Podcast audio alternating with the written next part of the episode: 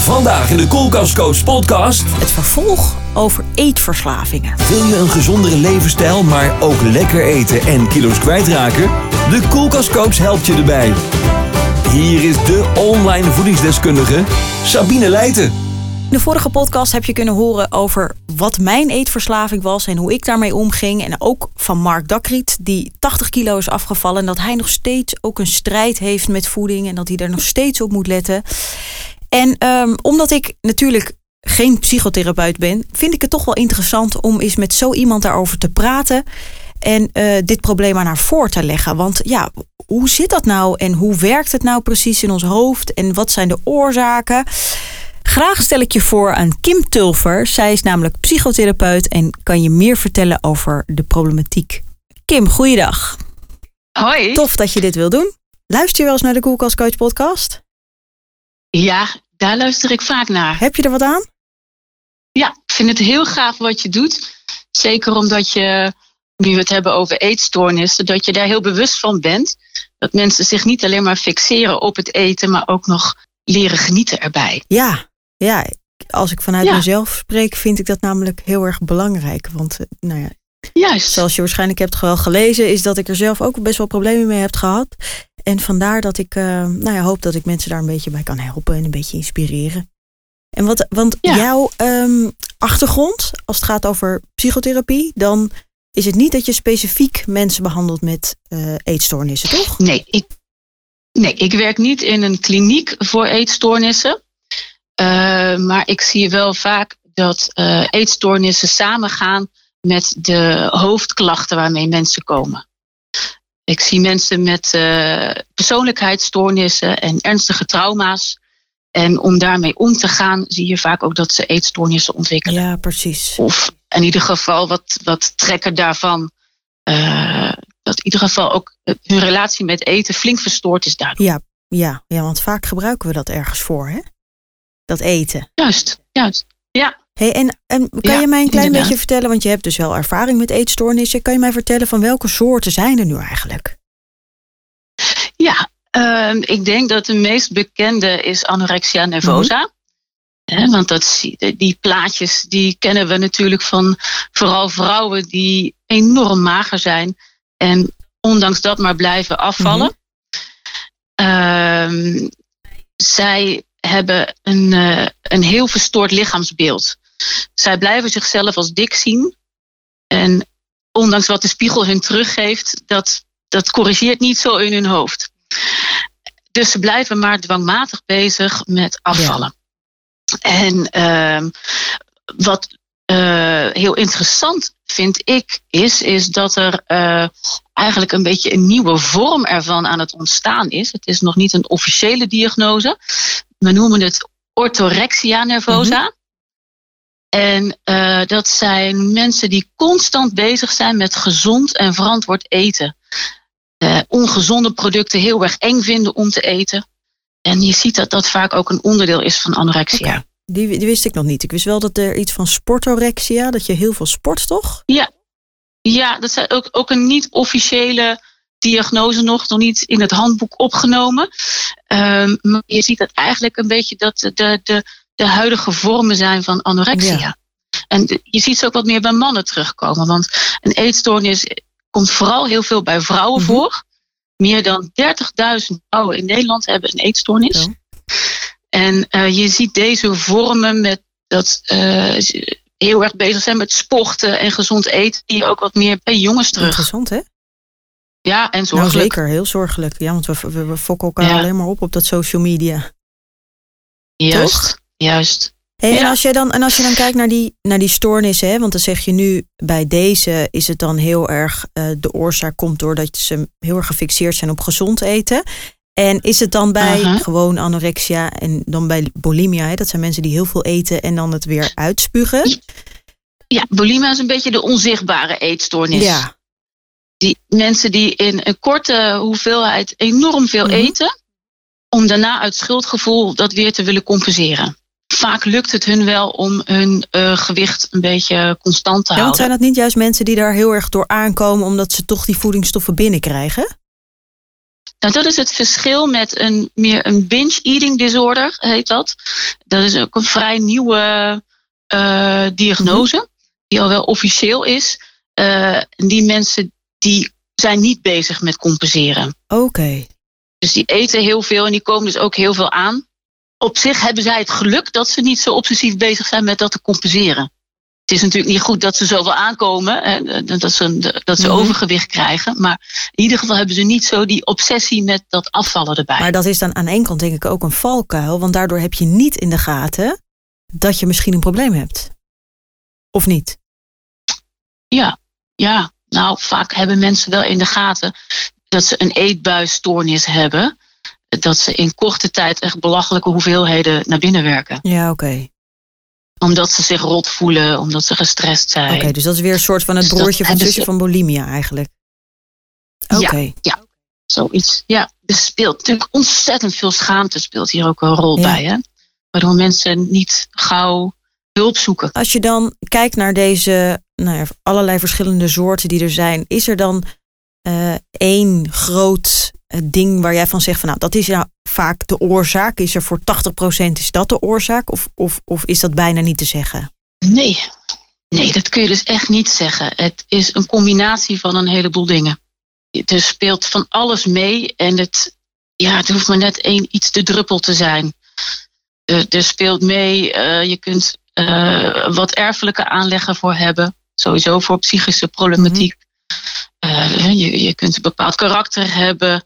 Er kunnen biologische dingen meespelen. Hoe je bent opgevoed. de omgeving waarin je opgroeit. de normen en waarden die er nu zijn over hoe je eruit moet zien. En ergens daarin die combinatie, daar, daar kan het in misgaan.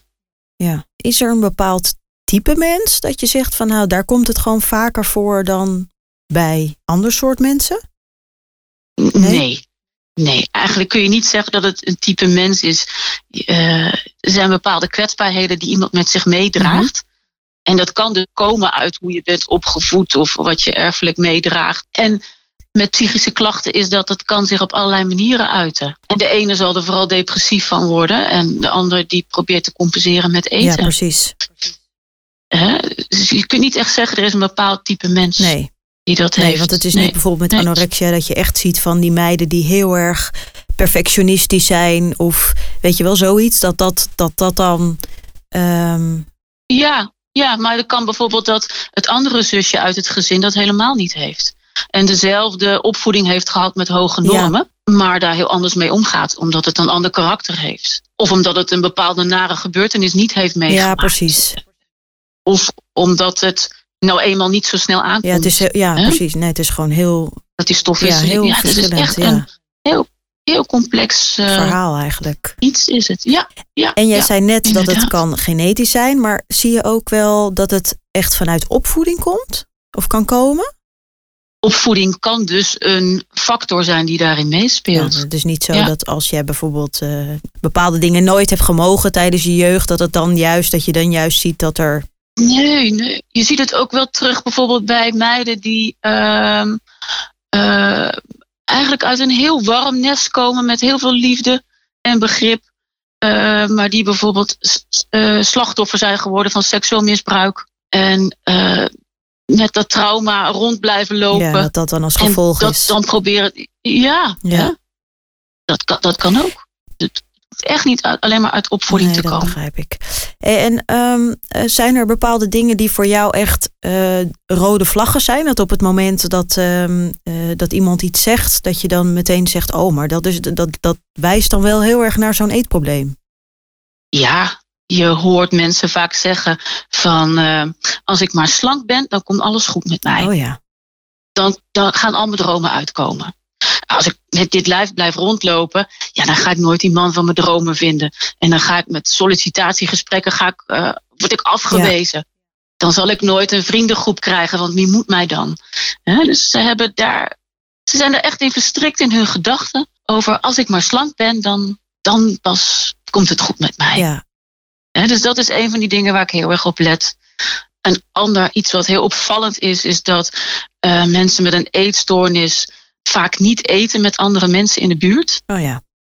En dus ook een beperkt sociaal leven hebben. Want ja, dat etentje, ja, dat vermijden Mhm. ze liever. Hè? Ja, dat herken ik wel. Ik raakte helemaal in de stress. Als ik dan ergens moest gaan eten en ik zag dat er zoveel Ja. kaas in ging in zo'n pasta of zo. Nou, ik was echt, Ja. het zweet stond om mijn rug. ja. Ja, dat, dat, dat is wel grappig. Ja, dat herken ik zeker. En als jij nou Ja. eh, vanuit jouw expertise hè, mensen wat eh, een paar tips of adviezen wilt geven van, nou ja, dit zijn dingen van, ga daar eens op letten of trek echt aan de bel. ja, vooral dat. Ja, Trek echt aan de bel. Want beginnende eetproblemen die kunnen overgaan in een eetstoornis. Hoe langer een eetstoornis duurt, hoe meer de patronen een automatisme worden. Ja. En hoe langer het dus ook weer duurt om er vanaf te komen. Dus hoe eerder je hulp krijgt, hoe beter het Ja. is. Maar het lastige is, is dat schaamte. Mensen denken van ja, maar ik ben hiermee begonnen. Dus een ander die zal me dit gaan kwalijk nemen. Maar zo is het helemaal niet. Een eetstoornis is net als een ziekte, zoals longontsteking. Je bent er niet zelf mee begonnen. Het overkomt je. Het, het is geen keuze. oké. Alleen, ja, dat is wel een beetje hoe de maatschappij ernaar kijkt. Van, ja, stop er nou gewoon met dat gekke gedrag en ga gewoon eten, joh. Ja. En dat lukt Nee. niet. Nee, daar heb je gewoon hulp bij nodig. En die, ja, en die schaamte die zorgt dus dat mensen heel lang wachten met hulp zoeken. Ja, wat eigenlijk gewoon ontzettend zonde is. Want eten kan zo leuk en zo lekker Juist. zijn.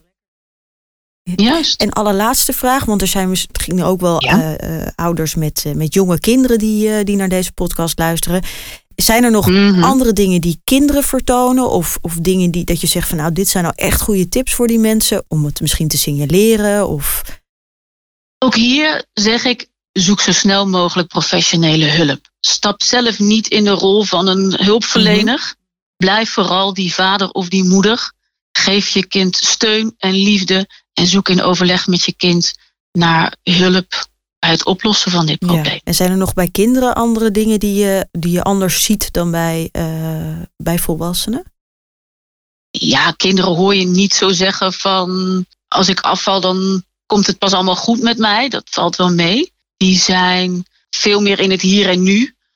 Eh, dus Ik ga misschien wat minder eten of zo. Of, eh, of, of ja. ja, kinderen zijn heel goed in het verbergen Mhm. ook. Hè? Die zullen eerder wat leugentjes hebben van eh, nee hoor. En ondertussen het eten aan de hond hebben gegeven. ja, Of eh, precies. Ja, dat soort dingen. Ja. Tussendoor naar de wc zijn geweest om eh, wat kwijt te Ja. raken. Hè? Al de trucjes. Dus die hebben meer die hele, ja, allemaal trucjes en stiekeme dingetjes. Ja, dus daar zou je dan als ouder dan toch heel goed op moeten letten. Heb je verder nog iets dat je zegt van nou, dit is iets van nou, dit, dit wil ik er nog heel graag even over zeggen? Ik denk dat ik het belangrijkste al heb gezegd, want het stukje schaamte, dat, eh, dat is vanuit mijn beroep eh, echt het, het grootste stuk waar ik ze mee zie worstelen. De enorme schaamte, en denk ik, Is ja, niet nodig. het is niet nodig om jezelf je zo voor om je kop te slaan dat je hier last van hebt. Want je hebt er niet voor gekozen. Je hebt gewoon pech dat dit je overkomt. Kim, ontzettend bedankt voor je informatie en je input voor deze podcast. Want Goed. het is nogal wat. Het is nogal een onderwerp wat eh, nou ja, voor veel mensen denk ik een beetje delicaat is. Ja. Eh, mocht je zoiets hebben van nou, ik zou heel graag met Kim een keertje hierover willen praten, stuur dan mailtje naar info@dekoelkastcoach.nl en dan breng ik je in contact met Kim. Tot de volgende podcast. Wil je zelf ook aan de gang met een gezondere levensstijl? Lekker eten en toch kilo's kwijtraken? Bekijk dan alle online programma's op dekoelkastcoach.nl.